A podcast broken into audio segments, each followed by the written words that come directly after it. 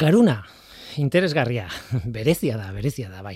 Pentsa, neuronez eginda dago, baina gorputz osoko nerviak ere daude neuronez eginda. Bueno, eta funtzionatzen dute, eta ondo gainera. Seinale asko ez dira garuneaino joan behar, gure nervio sistemak trata ditzan, bertan ere egiten dute. Tira, ala ere, ala ere, garuna. Garuna ezberdina da. Jarduera zentro bat da, nola bait, bat, edo, bueno, kontrol gela asko egia esan.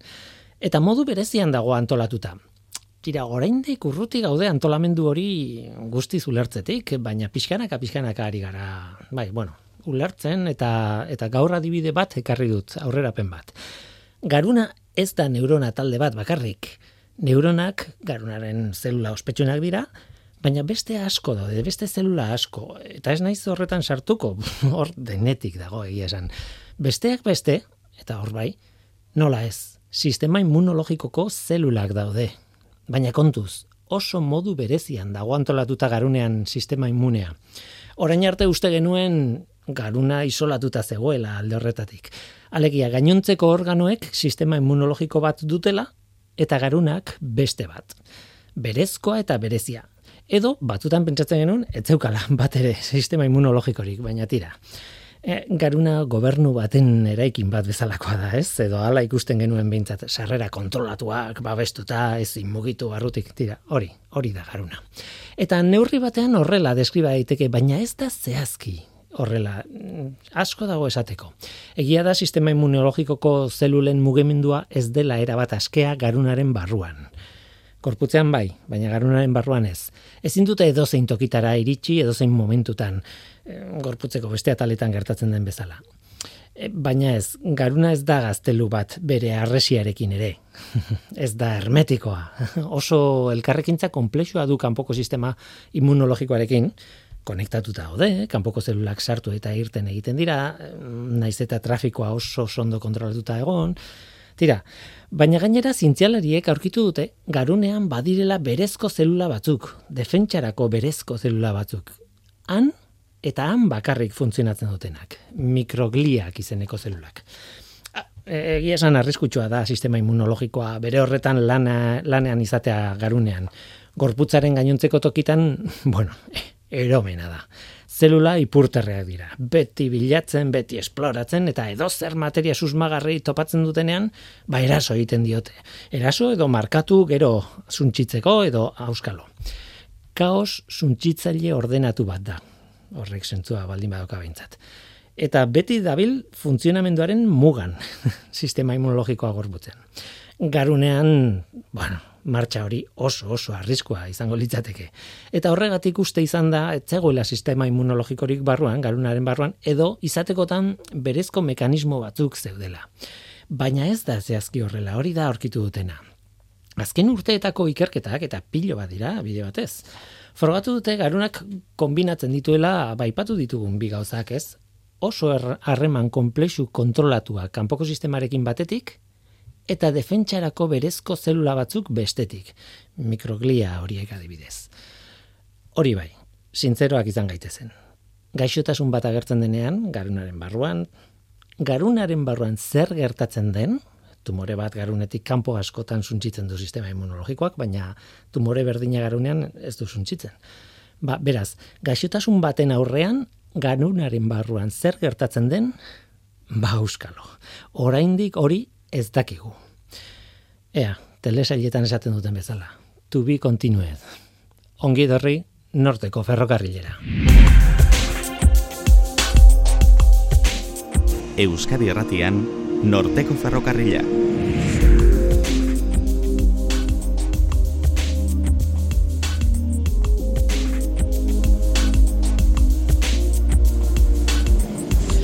Kaixo denoi zer moduz, ni Guillermo Roa naiz eta entzuten ari zareten hau Euskadi Erratia.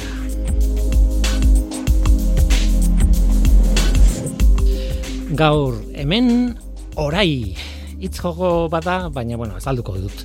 Eluiar Fundazioak joan den astean orai izeneko langune bat, ikerketa eta garapenerako entorno bat aurkeztu zuen. E, adimen artifiziala, lenguaia naturalean aplikatuta, hori dena azalduko dugu. Egunen batean zuk eta biok hitz egiten dugun modu honetan, ba, makinei aginduak emateko gaitasuna izan dezagun. Hori da ideia. Eluiarko Josu Aztiria urtaran izango da gurekin. Bere taldea da Elia itzultzaile automatikoa garatu duena, bueno, eta garatzen ari dena eten gabe. Noski, adimen artifizialaren bitartez, sare neuronalekin. Ba, teknika horrek berak beste aukera asko ere ematen ditu. Eta orai, langune horrek, aukera horiek esploratzeko sortu dute. Gero eta elujarrekoekin gaudela aprobetxatuta, ba, elujar aldizkariaren azken zenbakiari gainbegira da egingo diogu. Aitziber Agirre Ruiz de Arkaute zuzendariarekin argitaratu berri da aldizkaria eta dagoeneko kioskotan dago. Guazen ba, hau da norteko ferrokarrila, zientziaz betetako hitzak.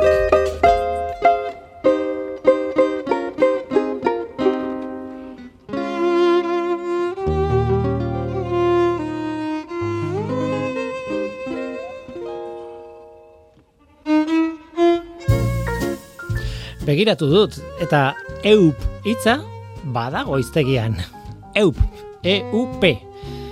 Esan nahi du Martira denek dakizu zer esan nahi du eupek, batez ere kaletik ezagun bat ikusi eta urrutitik horrela esaten baizue. Eup!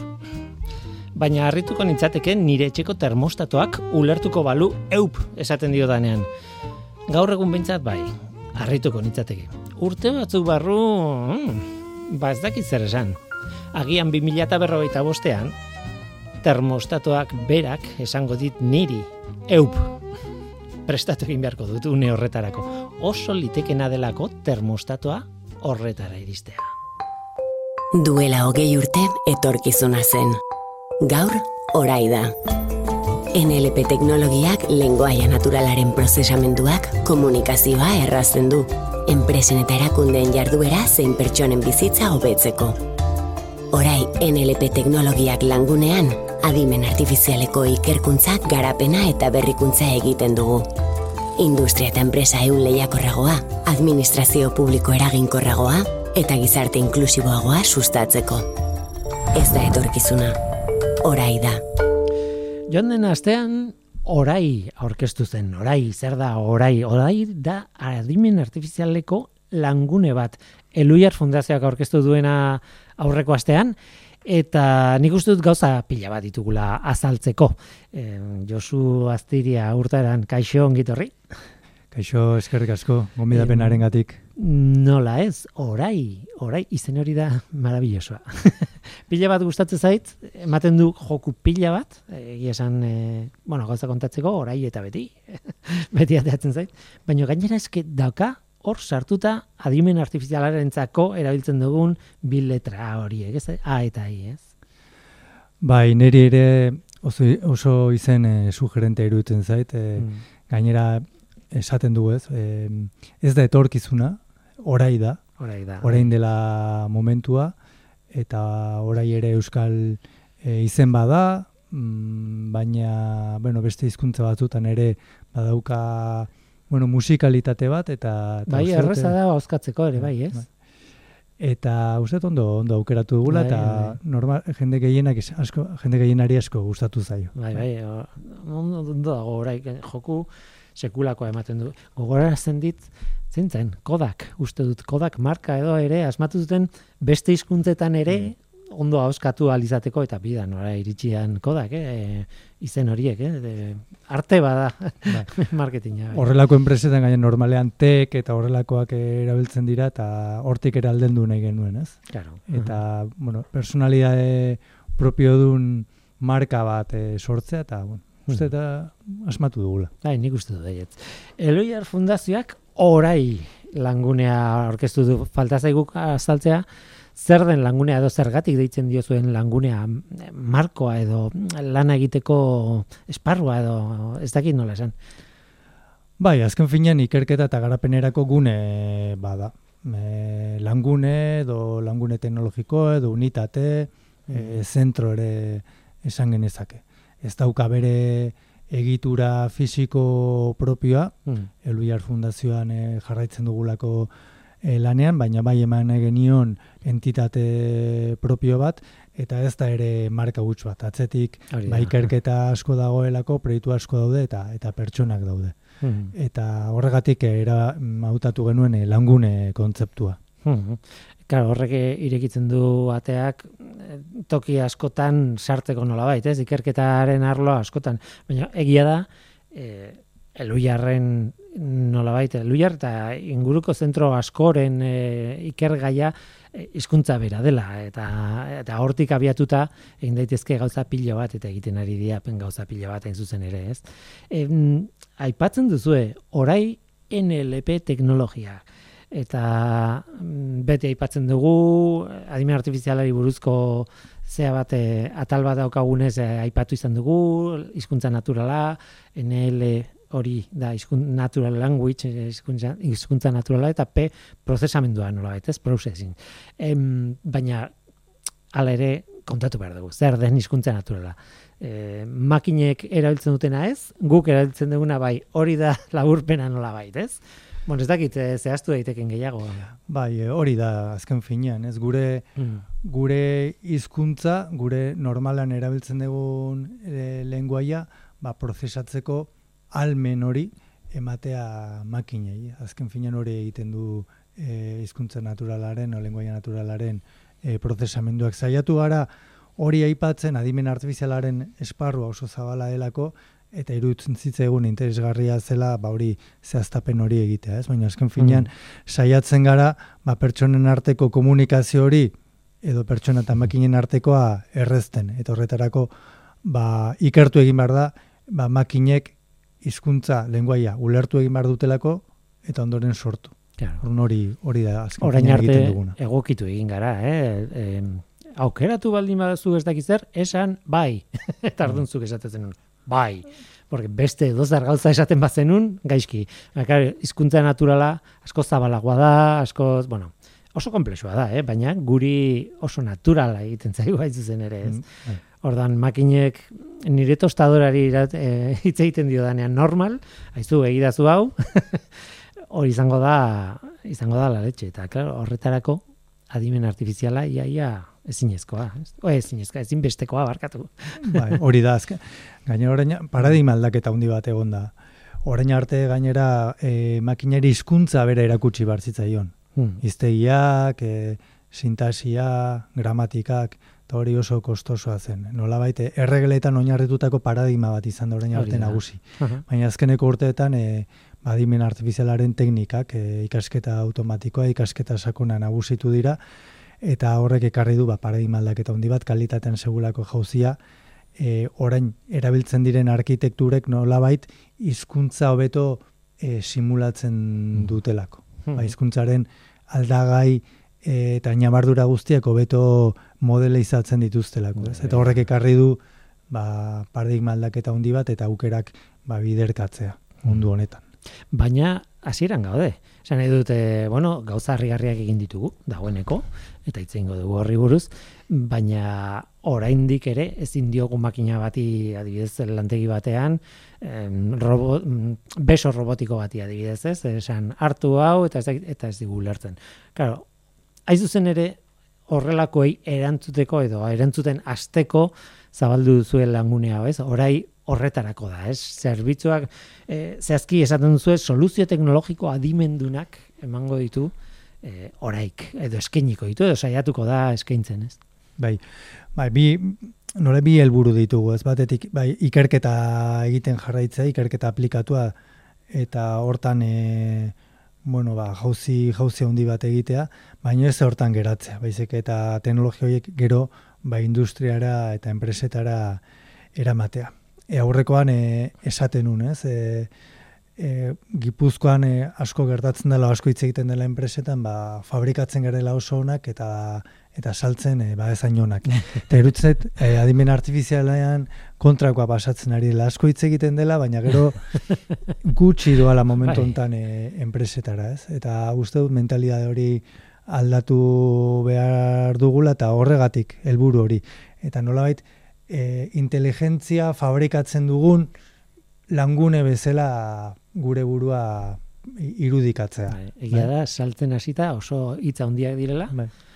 Baina, claro, gero, emaitzak ikusten direnean, orduan ere oso handiak dira. Hori, harrigarriak dira, ez? Batean, ostra, esan behar dugu, claro, adimen artifiziala sartu zaigu leku guztietatik, mm. nire telefonoak egiten ditunak bueno, harrigarriak dira, ez? E, e, ezagutzen ditu aurpegiak e, kamerarekin, egiten du ez dakizarren garbik eta edo e, fondoko soño, eta igual ez naiz konstiente zenbat gauza egiten dituen, ez? Orain zuek e, hizkuntzarekin egin nahi zuen hori xebera, ba, ba, sekulakoa da, baina claro, hori kontatu in behar da eta bueno, saldu in behar da nolabait. Hortaz logikoa iruditzen zait zuk esan dezuna, ez da, adimen artifizialeko arloan oso saltzaile honak izan garela eta produktua saldu baino lehen, ez? Baina logikoa da, etorriko da segituan ez dakit zer, baina zerbait harrigarria. Bai, nik uste hori oso, oso interesgarria dela. Eh, enpresa ausiliarraren edo teknologia ausiliarraren kontzeptu aldatzea eta nolabait ba, enpresen e, prozesuak e, hobetu dezakegunaren bai dei hori eramatea. Igual, inteligentzia fabrikatzen dugula ba oso handi naia eman dezake, ez? Baina baina azken finean e, berez e, oso atasa komplexuak direnak, uh nolait gizakiok egiten dituguna, ba makinek egin alizatea, ba hori jauzi jauzi handi bada eta eta uste dut ba oso garrantzitsua izango dela hemendik e, ba aurrera ba bertako bertako enpresentzat. Mm Eta lortzen duzuenean ja eskatuko diezki ezue e, makinei gauza berriagoak eta egin ezin ditugunak egiteko, ez? E, nolakoa da ekipoa? E, Luiarren daukazuen ekipoa nolakoa da? Ba ekipoa mm, ekipo gaztea da. Esperientzia handiko jendearekin, e, baude ba pertsona batzuk e, ba Igor Leturia Xavier Saralegi bezalako e, teknologoak. Ja. e, teknologo bikainak e, bueno, esperientzia handia daukatenak baina asko gaztetu da jende berri asko e, sartu dalako azkeneko ba, azkeneko boladan. E, doktoreak dira gehienak. Eta eta bueno oso e, proiektuarekin ilusio handiarekin lanean ari den e, e, lantalde bat daukagu. Susmodak, ni lankideak dira, ni ere luiarren, nik ere luiarren egiten du lan, beste zail batean, ere bat ezberdina, e, men irratian nago, baina ezagutzen ditu, e, ni lagunak dira, azken batean, eta baino, dakat sentsazioa e, betiko informatikariak badaudela hor, baina orain sartu direnak espreski adimen artifizialean trebatutako jendea dela, ez? Ba, hori da. E, badaude, e, nolabait informatika ingenieritza duten e, ikasketak dituzten mm. pertsonak, eta hizkuntzalariak, hizkuntzalaritza komputazional ikasi dutenak, baina sartu diren e, pertsona berriak gehiago datoz e, e, admin artifizialetik, mm azkeneko biak bat fizikaria da, eta bestea e, matematikaria. ez dira, ez da informatikariak ere. eta aurretik sartu ziren beste bia batek e, e, telekomunikazioen genitza ikasi zuen, eta besteak master badauka sistema komputazionaletan. Hmm. bueno, ematen digu ez da, e, pixka bat ikusteko bazenolako formazioa dagoen, ez? Hmm. E, eta baita ere esan behar da e, emakume gutxi gutxi hau dela lantaldean, da bai gustatuko leitza diguke ba, mm ba, emakume gehiago izatea. Ar, efektu kuriosa da eh, emakume gutxi izatearena, baina hala ere hor badaude emakume batzuk eh, informatikariak lehendik informatikariak ja zirenak eta eh, bueno, nolabait profilo hortan sartzen direnak eta adime artifizialean sartu direnak ere bai, ez, ez dakit, eh, bakar batzuk badaude. Eta bueno, betikoa, ez dakigu zergatik ingenieritza abizena duen edo zer ikasketak, ez dakit usatzen dituen, baina bintzat ez ditu erakartzen emakumeak, bai, ez? Hori gertatu dela, e, lehen adiez informatika ikasketak emakume asko egiten zuten, gero ingenieritza izena aldatu zitzaionean, asko murriztu omentzen, eta badirudi orain, e, Euskal, Euskal Herriko Unibertsitateko Adimen Artifizialeko graduan, ba emakumeak direla gehiengoak. Horun badago, Hor bolada sozialak ere ongo dira. Gure eskuetatik ez egiten du e, zerbait, ezta. Eta bai ikusten duguna da zailtasunak e, bueno, ba, jendea, bueno, ez dakit erakarri, baina bai ba, jendea jendea bilatzeko, ez? Eta ikuspegi utilista, utilitarista batetik ere, ba, uh ba, emakume gehiago ikasiko balute, ba, jende gehiago litzateke lanerako, ez? Nik uste gainera oso bueno, ba, gure langunea oso tokiera kargarria dala, e, goi mailako ibilbide profesional bat egiteko aukera ematen du, duela, eta gainera uste dut, ba, gurune abegikor bat dala, gure hmm. gauzekin, eta gero, ba, norba, mm, norberaren balioekin, ba, badatorren toki, ba, dela, uste, hmm. bueno, Bai, e, toki teknologiko bat ez aparte eskaintzen, de, eskaintzen degula beste, beste lan egiteko beste erabat. Hori hmm. pentsatu nahi dut pentsatu.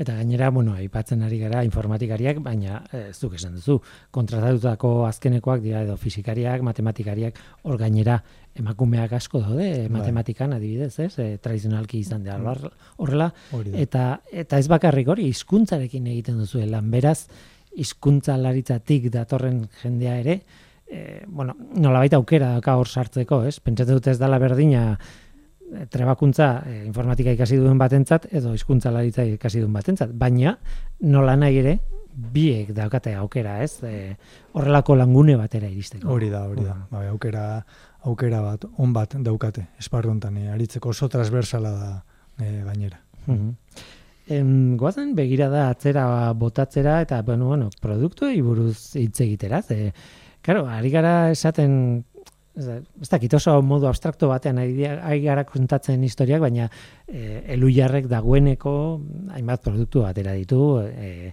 eta ez dakit zer esango diazuntzuk, baina izarretako bat it, azkeneko itzultzailea da, elia. Bai, ba, azkeneko eh, oin dela bi urte, iru urte atera genuen elia plataforma, itzultzaile automatiko e, neuronala, eta harrakasta handia izan duena, geroz eta erabiltzaile gehiago ditu, milioika hitz itzultzen dira, eta ba, arrakasta kasu bada. Bai? Aze saltoa izan zen, mm, eh? Zugarria. Aurreko itzultzailetatik, bai. e, itzultzaile automatikoetatik, zuk lehen kontatu duzu pixka bat, ez? Lehen tratatzen zen e, testuak modu gramatikal batean, ez? E, bueno, e, arauak jarraituz edo, arauetan jarrituta, hau izan behar du horrela, horrela, mm, horrela. Eta horrek ez du funtzionatzen e, itzultzeko garaian, ez? Matxin zan bere garaian egin genuena e, isarekin batera, Eta ordu antzegoen e, aukeren artean, ba, bueno, emaitzak ez ziren aintxarrak, baina eliarekin mm. alderatuz gero, ba, claro, oso atzen geratu da. Ulertzen diot, kalean dagoen pertsona bati, esate, ba, horrek ez dit balio. Osea, onena dela ez dit balio. Ona izen behar du, ez?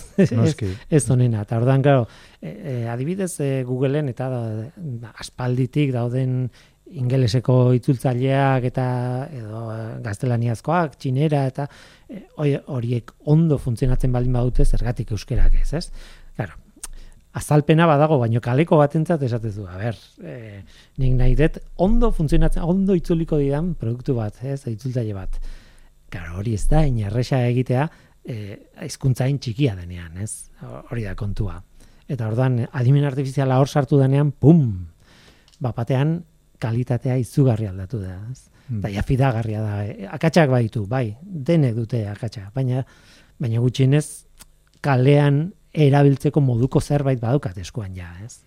Hori da, hori da, hori hori esan, hori manduzu gakoa, badimen artifiziala sartu danean, eta ikasketa automatikoa sartu danean, ba, era bat aldatu da, eta kalitatean sekulako jauzia, eh, jauzia, jauzia eman da, eta horrendik ere, nik uste sistema hobeak, eh, sortuko ditugula. Mm. Gero ondoren etorri zen e, elia ipatu dugu, baina aditu.eus, mm -hmm. ezagutzaile bada, transkripzio teknologia duena bertan, hau da, e, ahotsa bat testu bihurtzen duen sistema bat. Eta ondoren, ba, urte bukaerako espero dugu izketaren sintesiaren alorrean ba, beste jauzi bat, e, jauzi bat egitea. Eta gero kombinazioak izango dira. Esan nahi dute, ah, errekonozitzen baduzu, esagutzen baduzu agotxa, gainera itzulpen automatikoa egiten baduzu, eta gainera eh, ahots sintetiko baten bitartez ahotsa sortu, eh, ez dut esango bapateko itzulpena, baina, baina, bueno, igual bai, eh, bueno, ja, komputazioaren abiaduraren arabera, baina, bai. baina hori lortu daiteke, ez da? Hori lortu daiteke, eta ez dago, ez dago urruti gaztelania eta euskaren artean nik egin garria ikusten dut oso epe motzean. Eta nire serie favorito da, horri aplikatu du makina hau eta euskera zentzun dezaket. Hori da. Adibidez, ez? Hori da, hori da. bueno, etorkizuna zari gara, baina gutxienez eh, iragarpen bezala bete etorkizuna komplikatua da, baina ira, e, ala ere hau da egin dezakegula dakigun teknologia bat, ez? Osea, badakigu zer egin behar dan, bakar egin behar dana da hobetu, ez? Eta eta atzera zer egin. E, Microsofti buruz ez dugu hitz egin e, denok ezagutzen dugu Alexa edo denok ezagutzen dugu horrelakoak, e, euskarazko bat ere garatu duzu, ez? Bai, e, laguntzaile, laguntzaile adimen dun bada Microsoft, e, hardware librean oinarritutakoa, eta bertan ba, izketa ezagutzaile dauka, eta baita ere izketaren sintesia. E, eta laios eta eskurarekin batera sortu genuen proiektua, e, jaularitzaren nazik deialdian lagundua izan zen, eta horkizuna ere ikizen ere baita, Europako e, la, e, European Language Grid deialdian ere mm. diruz lagundu izan zen. Frantzia eta Espainiako, bueno, Europatik lagundu ziren amar proiektuetatik bat izan zen, eta Espainia eta Frantziatik bakarra, ikusteko ba, bueno, ba, proiektu bueno, garrantzitsua zela, eta bueno, softwarea dagoeneko jagaratuta dago, egina dago, eta orain e, bueno, ba, gaiuaren bueno, nolaite interfazearekin mm. eta hardwarearekin ari gera e, burrukan eta gero ba, nahiko genuke baita ere ba, PP bat egin aplikazio bat e, mugiko horretarako eta gero baduka hirugarren alderdi bat e, industriaren e, eremuan ere sartzeko. E, industriaren eremuan e, ba, pertsona eta makina arteko interakziorako kontuetan e? eta hori bada daukagun helburuetako bat. Ba, izu, Elia aditu eta Microsoft hartzen balin baditugu, atzera egiten egin dezakegu denboran, ez dakit bat urte, baina gutxi, ez dakit, iru, lau, ez dakit, eh? Ba, iru, iru, bat, ba, horrelako zerbait, ez? eta emeretzean ustetatera genula Elia. Beste urte mangor batzuk ematen baituzue, mendik iru urtera sekulakoak izango dituzue, eh, lanik gabe, geltu bartuzue. ba, askotan pentsatzen duzu, ze abia dandoan eta eta gero zer. Baina, bueno, momentu hontan oraindik nik uste astapenetan gaudela. E, hizkuntza eredu neuronaletan da arkitekturetan oraindik asko asko dago ikertzeko. Eta ta nik uste oraindik, bueno, ba urte batzuk izango ditugula gorako e, e, igora batzuk. Bakigu gero teknologiak ba bere mm, bueno, ba bere bilakaerak izaten ditula eta agian egongo dela bolada bat ba, nola estabilidade bat egongo dena, baina oraingoz behintzat e, ikusten dugu ba, esparru emankor bat e, daukagula horretik. Bueno, ba, elkarrizketa hau bera orduan egingo dizut irurte barru, ez? Mhm. Eta esango diazu, or, eta orduan galdetuko dizut, orain zer? Eta ea zer, orain zer? eta esan beharko diazu, Eh, nola dagoen panorama hemendik aurrera begira eta berko inzitzen duen orain eman orai eman diazun erantzunarekin. Mhm. Tira ba, Josu Asteria urtaran eskerrek askorekin izateagatik, zorte on orairekin, lagune berriarekin, zuen kolaborazio guztiekin ere bai, jende pila bat dituzu inguruan, ez da bakarrik eluiar, baizik eta inguruan dagoen komunitate osoa eta eta izu, irurte barru hemen, bale? Eskerrik asko zuri oso gustora egoten gara beti hemen. Eskarrik asko, Josu.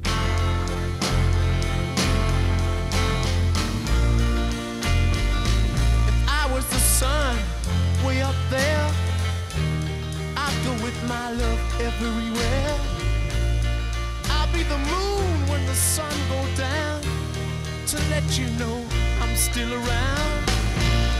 That's how strong my love is, baby. That's how strong. My love is. That's how strong my love is. That's how strong my love is. I'll be the weeping willow drowning in my tears. You can go swimming when you're here. Be the rainbow when the sun is gone. Wrap you in my colors and keep you warm. That's how strong my love is. That's how strong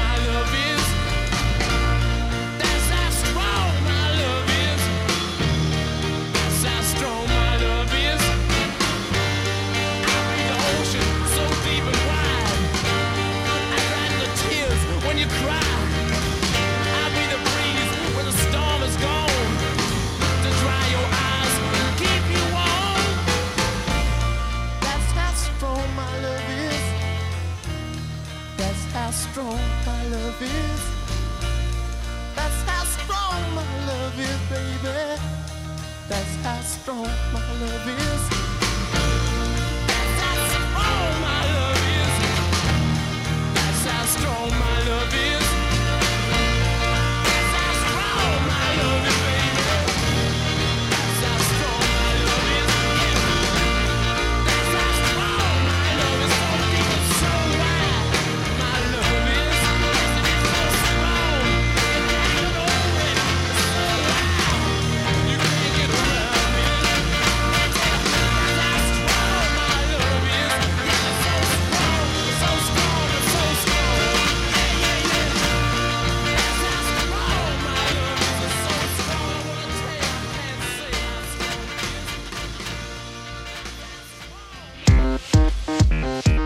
Zientzia.eus, leio ireki bat zientziaren mundura. Irratia, telebista, artikuluak, irudiak, soinuak, Elujar Fundazioaren kalitatea zure eskura klik baten bitartez. Zientzia.eus, zure lotura zientziarekin. Aldizkari bat hartu, lasai eseri eta irakurri egingo dugu orain. Guk elujar aldizkari hartuko dugu.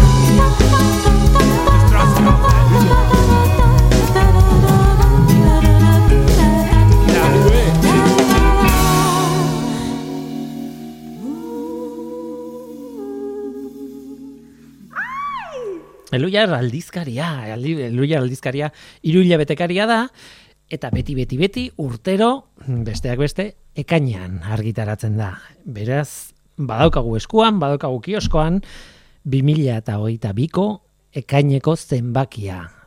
Aitzigera, agirre, kaixo ongitorri zuzara, elujar aldizkariko zuzendaria, eta beraz, bueno, eh, hiru hilabete hauek pasatu dira, eta ja berriz ere zue zenbaki bat kalean. Hori da, horretaz disfrutatzen duen lehenengoa. Ongitorri. Bai, eskerrik asko Willy. eta e, disfrutatu aditza erabili dut eta ez dakit oso gokia den kasu honetan zuen titularra nolabait esateko zuen e, izenburu haundiena delako COVID-19aren B aldea. Bai. Horretaz hitz egingo dugu, baina... Bai, justo ekarri nahi izan dugu, eman nahi izan diogu e, ikusgarritasuna ba, gure ustez behar duen gai bati, ezta? Mhm. Covidak ekarri dituen eh, beste arazo batzuei. Mhm. Nik pandemian ginela, e, ga, bueno, pandemian bagaude oraindik ez, baina aurreko bi urte hauetan etengabeari nintzen pentsatzen e, profesionalki zenbat urtez hitz egingo dugu COVIDari buruz gerora. Ze, claro, COVIDa ez dakit bukatuko den, ez den bukatuko, agerraldia, agerraldi gehiago egingo diren, baina luzatu egingo da milaka ikerketak emango dutelako beste mota bateko emaitzak ere bai, luzera, eta gizarteak ere erantzungo dio pandemiari epe luzean ere bai, esan edo efektu batzuk ongo dira epe luzean, ez? Beraz, Bai, interesgarria da hori. beraz horrek bai, bai. se- segida oso luzea ekarriko du. Eh, ez dakit apostu bat egin dezakegu, baina nik jubilatutakoan oraindik Zuk uste? Hombre, eh, ez dugu, bueno, Euskal Luzer gertatzen den, ez? Baina eh, ez dugu hitz egingo gaurkotasunez behar bada COVIDari buruz orain ari garen bezala, baina ez dakit nola ikusten duzun, eh? Bai, bilobei behintzat kontatuko diegu, eh? Bai, bizi izan dugu lau, ez? Tira, ez nuen hortik hasi nahi, eta ez, ez naiz hasiko e, eluiar aldizkariaren ale bat daukat e, eskuan, ekaineko zenbakia, eta, bueno, askotan fijatzen garen bezala, ireki eta laugarren horri aldean ja, sekulako argazkiak ditugu. Ze politak, eh? E, e, ikuste ditugu e, marrazo balea deitzen da. Bai, ez? E, batez ere lehenengo argazki hori ez da, irabazlea. Buah. Eh, lehiaketaren irabazlea oso, oso argazki polita da. Gaueko erraldoiak, Bai. izena jarri diote. Mm, argazkian ikusten dira bost aldi berean, Bai. ezta? Horrelako zerbait, ez? Bai, baina argiako efektu berezi egiten du. Gainera. Eta Mhm. oso polita da.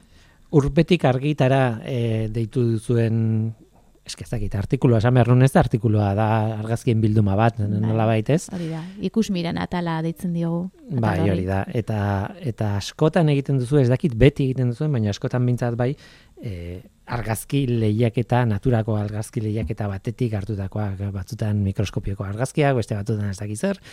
Oraingoan da, horixe, e, non daukat apuntzen Urpeko eta, urpeko, bai, bai. urpeko bizidunena, ez?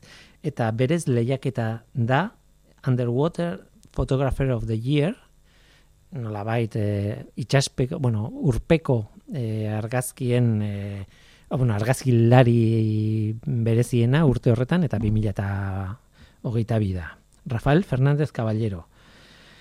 Wow, haze argazki. Hau, bere Bai, argazki hau, ez? Mhm. Bai. Beste batzuk ere badaude. Eh? Badaude arraiak, badaude... Dordokak. Nordokak ze polita. Bai. bai. Honek dauka irratia. Jendeak badaki disfrutatzen nahi naizela eta ez dakit zergatik, ez? Baina hemen dago sekulako argazkiak dira eta hau ere oso polita ikusten dira bi arrantza e, e, itsasontzi, bi barku, bi bapore Sareak zabalduta ez da. eta sareak urrazpian zabalduta eta ikusgarria da benetan nola zabaldu Bai. duten. Beraz, hemen utzi dezakegu elkarrizketa, benetan, e, Elbiar aldizkariaren ale honetan, oa, zenbaki honetako argazkiak benetan, merezi Bai, dute. Nik uste goxatzeko moduko aldizkari bat geratu dela bai. Tira, ba, guazen COVID-ari buruz hitz egitera, oain bajoia. COVIDaren bealdea, zer da? COVIDaren bealdea, uste dute, pixka bate aipatu duzu ez, baina... Bueno, bealde asko da, edazka, e, COVID-ak, baino kasu honetan, ba, COVID iraunkorra ikusarazi nahi izan dugu, bai? Horre, iruditzen zaigulako, oraindik ere ez dela nahikoa ikusi gizartean, e, eta batez ere, agian zientifikoki ere ez da argitu ondo zer den. Eta Ez nola denbora izan. hartatu behar dan, ez da? Hmm. Bai, hori da, denbora gutxi izan dugu. Baino Hmm. Txertoak oso azkar garatu diren Bai, bezala, bai, eh, honek beste moteltasun bat darama. Hmm. Eta bueno, pixka tortaz, eh, nahi genuen adirazi zer dakien zientziak gaur egun eh, COVID iraunkorraz, ezta? Hori gainera interesa, interesgarria da, e, bueno, zientziako gai askok dutela efektu, osea, denboran efektu luzeeko ondorioak. Eta orduan, claro, denboran dituen ondorioak ikertzeko denbora behar duzu, Hori da, bai. Azken batean. Eta larrialdiaren erdian geundenan agin etzan momentu, ez da, honi heltzeko, baina orain bintzat, e, ba, bai. E, bueno, a, e, elkarrezketak bi pertsonai, bi ikertzaileri egin genien, bata niebesen bade, zit bioguneko ikertzaile bati, eta naia idoiaga psikologo, bueno, EHUko kideon taldeko ikertzaileari, bai. Eta batez ere niebesen badek egiten du lan, COVID iraunkorraren inguruan, eta berak eh, garrantzia handia ematen zion, ba, munduko, osasunaren munduko erakundeak ba, gaixotasun gisa onartu izanari. Bai? Azkenean, badalako gaixotasun bat, oraindik ez dagoena garbi zein den etiologia, e, eta orduan, pazienteak sintomatologiaren arabera tratatzen dira. Bakoitzak dituen sintoma hoien arabera, baina ez dela modu e, koordinatu batean hartatzen oraindik ere, ez da? Bidean, egiten nahi dela bide asko, baina oraindik ere, e, bueno, hola gabiltzela. Eta adibidez, e, ziurgabetasuna handia ekartzen diela horrek pazientei. Ez jakiteak, e, ez egitea modu koordinatu batean baizik eta bod- bakoitzak modu desberdin batean eta sintomak batzutan joan eta etorri egiten dira, adibidez laino kognitiboarena ere oso mm, ziurgabetasun handia sortzen dien fenomenoa da, ez dakitelako noiz arte izango dan, zenbateraino kenduko zaien, bai? Hmm.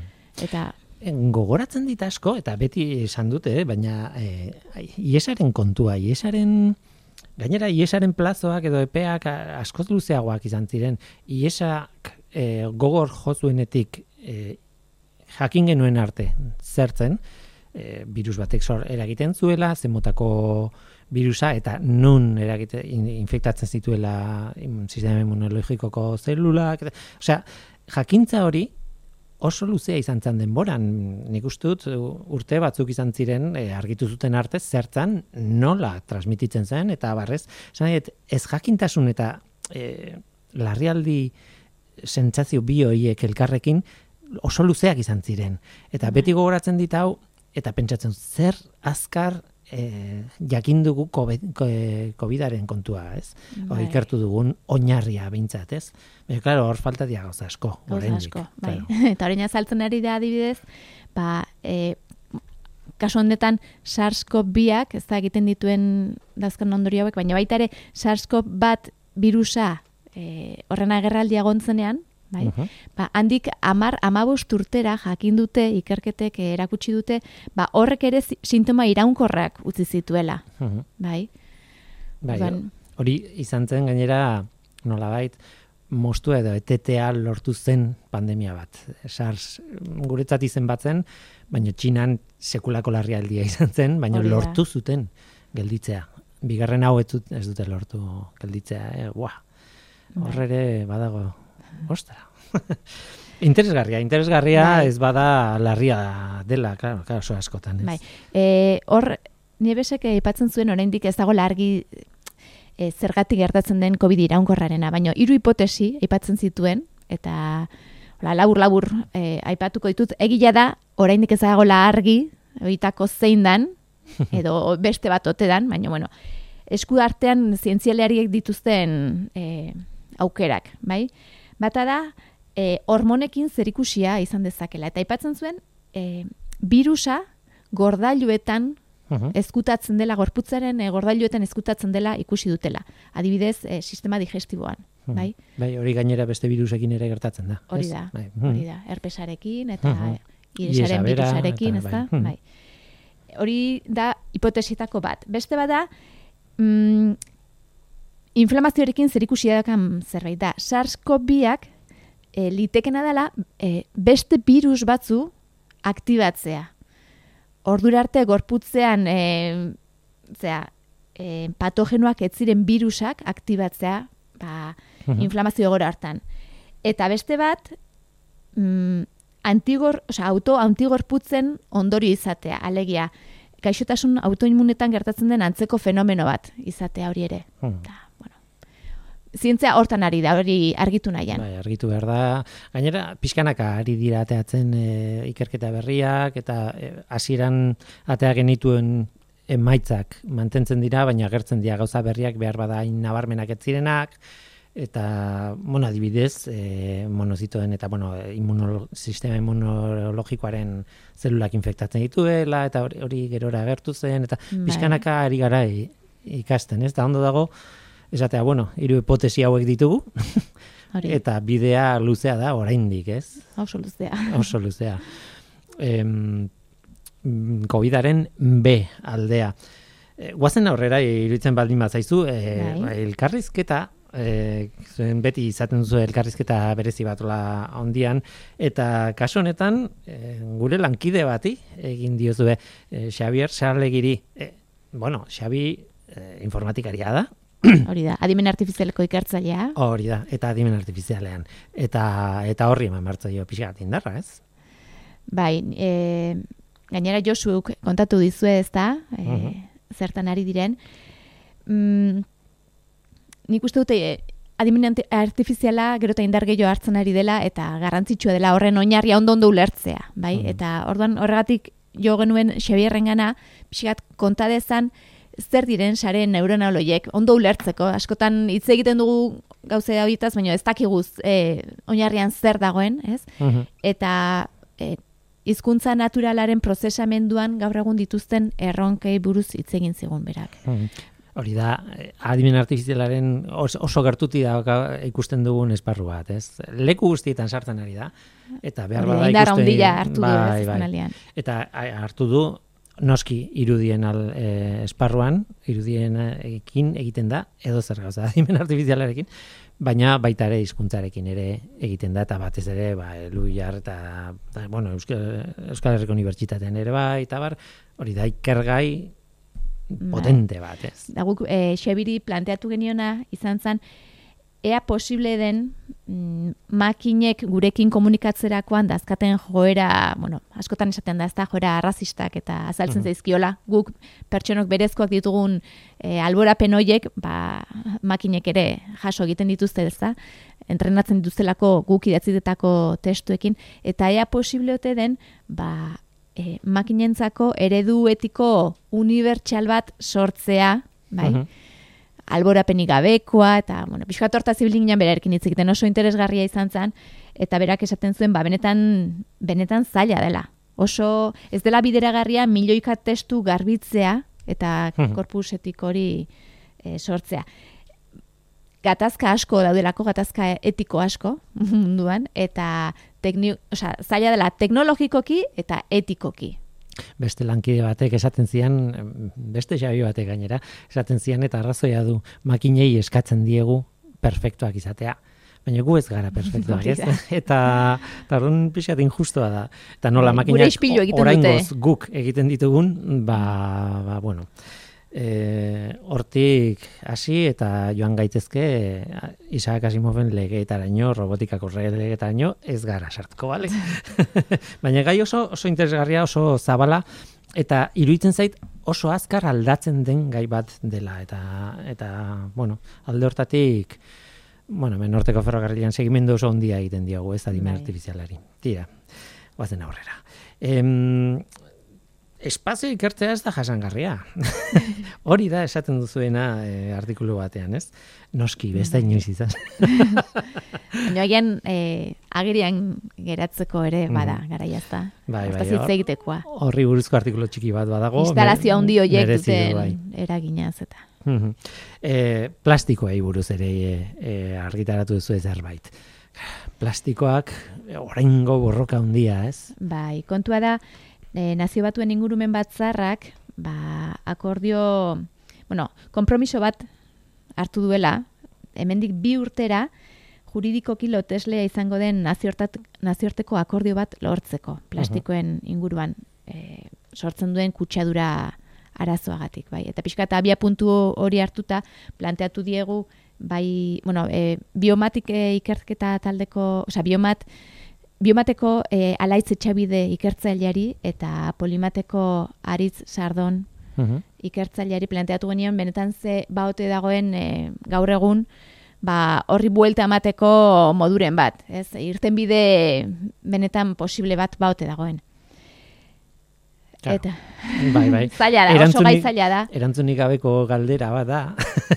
eta hala ere hitzein daiteke asko eta gainera hauek adituak dira horretan, ez? E, Zan dute, ongo balitz soluzio bat erresa eukiko genuke, e, gaur egun esku artean, claro. Bai, e, aipatzen dituzten gauza, bueno, gauza asko aipatzen dituzte, baina oitako bada gauza oso simplea eta da e, polimero asko eta asko, berri asko sortzen direla etengabe, eta hain zuzen ere birziklapenaren arazoetako bada, ba, anistasun hori, plastiko mota desberdinak e, nahastuta egote hori. Orduan, Bai, gainera polimeroak eta kopolimeroak daude, batzuk dira, ja, osea, bi, bi monomero ezberdin da. dituen. E, zera, Orduan, agian e, nazioartean erabaki daitekela ze plastiko motarekin geratuko garen eta beste guztiak ba, nolabait baztertu, ez murriztu e, barietate hori guztia. Horrek, horrek berak ja asko errestuko lukela. Bai, baina hori da erresa esaten, baina gero praktikan, claro, eh, behar diren polimeroak, os, segun zertarako behar diren polimeroak, ba behar dira, ez? Eta eta hortik ies egitea ez zaila den. Behar bada ikerketak Bai. ekarriko digu. Bueltaren bat eta eta ongitorria, baina buf, ez da erresa. Em, aipatu nahiko nuke bukatu baino lehen, e, bueno, batetik Kafe Luiar sarietako artikuluak hor irakur, e, irakurgai daudela, aldizkariaren bukaerako orrialdeetan, Hori da. E, eta bueno, horiei buruz hitz egin dugu hemen egileekin eta bar eta eta bueno, merezi du, merezi du begirada eta irakurketa. E, eta bukatzeko iruditzen bazaizu egoitze besteren historioen historiak edo historiak, zientziaren historiaren e, artikuluan Bai. anestesiaren hasieran. Anestesia, hori da. Anestesiaren historia da kontatzen Anestesiaren duena, historia. bai? Bai. E, gai oso polita da beti e, hemen gaudelako. Bai, hori da. Hemeretzigarren Oxido mendekoak nitrosoarekin nola ziren, bai, eterrarekin, hor pixkat, nik uste polita dela. Bai, bai. Emeretzigarren Ezagutzea. mendekoak bagina dardarka dituko gineke, baina hemendik ikusita nola ja guk Bai. konponduta daukagun kontu hori. Bueno, konponduta. Neurri handi batean hauekin konparatuta, ba atzera begiratzea oso A ber, komotxon artean, divertigarria da. Hortik ikus dezagun. Hortik ikus dezagun. Eluiar aldizkariaren ekaineko zenbakia dagoeneko kalean, dagoeneko kioskoan eta e, zuek ja lanean urrengoan daukazue burua. Bai, buru belarri. Baina, baina, baina, tartean udara dago, eta da, atxedena ere mezi- merezi duzue. Aitziber agirre, ez dakit, gutxi gara bera dena kontatu dugu, ez? E, nahi duenak, eros dezala eta hor Hori da, dauka. kioskotan dago, dagoeneko. Aitziber, eskerrik asko. Zuri.